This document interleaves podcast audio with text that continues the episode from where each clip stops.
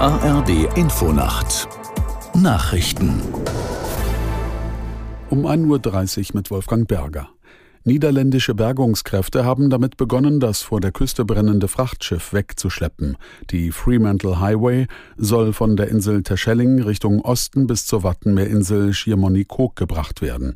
Aus der Nachrichtenredaktion Peter Behrendt. Der Ankerplatz soll sicherer sein. Der Frachter lag bisher in der Nähe stark befahrener Schifffahrtsrouten. Starker Wind und der Rauch von dem brennenden Frachter hatten ein Abschleppen zunächst verhindert. Zuletzt sei dann deutlich weniger Rauch auf dem Schiff gewesen, erklärte die zuständige Wasserbehörde.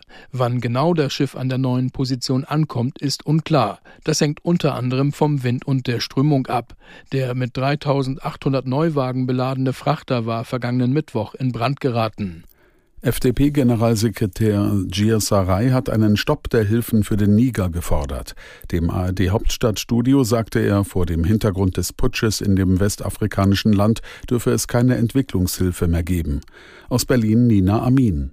Frankreich und die EU haben am Wochenende angekündigt, finanzielle Hilfen für das Land zu streichen. Das Bundesministerium für wirtschaftliche Zusammenarbeit und Entwicklung schaut aufmerksam auf die Ereignisse in dem westafrikanischen Land. Die Bundesregierung finanziert in Niger unter anderem Projekte gegen die regelmäßigen Hungerkrisen. Im engen Austausch innerhalb der Bundesregierung und mit den Partnern vor Ort soll kurzfristig entschieden werden, welche Konsequenzen jetzt für die Entwicklungszusammenarbeit in Niger gezogen werden. Die Co-Vorsitzende der Grünen Lang hat für mehr Investitionen in Deutschland geworben. Es brauche jetzt ein gemeinsames Paket der Ampelkoalition, um der Wirtschaft zu helfen und das Fundament des Wohlstands zu sichern, sagte Lang in der ARD. Dazu gehöre auch ein fester Strompreis für die Industrie. Es gelte den Standort Deutschland zu sichern und zu verhindern, dass Unternehmen abwanderten. Lang forderte außerdem Investitionen in die öffentliche Infrastruktur wie Krankenhäuser und das Bahnnetz. Auf der Kanareninsel La Gomera hat es einen inselweiten Stromausfall gegeben. Seit mehr als 15 Stunden haben die 22.000 Bewohner sowie die Touristen keine Energieversorgung.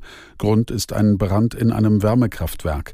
Flughafen, Hafen und Krankenhaus sind in Betrieb. Dort laufen Generatoren. Der Präsident des Inselrats sprach von einer außergewöhnlichen Situation. Und das Wetter in Deutschland. Nachts in der Nordhälfte und an den Alpen einzelne Schauer oder Gewitter, sonst locker bewölkt und trocken, 17 bis 9 Grad. Am Tage in der Nordhälfte Regen, Richtung Nordsee Gewitter möglich. Im Süden zeitweise heiter und meist trocken bei 17 bis 27 Grad. Und die weiteren Aussichten am Dienstag vielerorts Schauer und Gewitter 16 bis 22 Grad, am Mittwoch wechselhaftes Schauerwetter, im Südosten oft trocken bei 17 bis 24 Grad.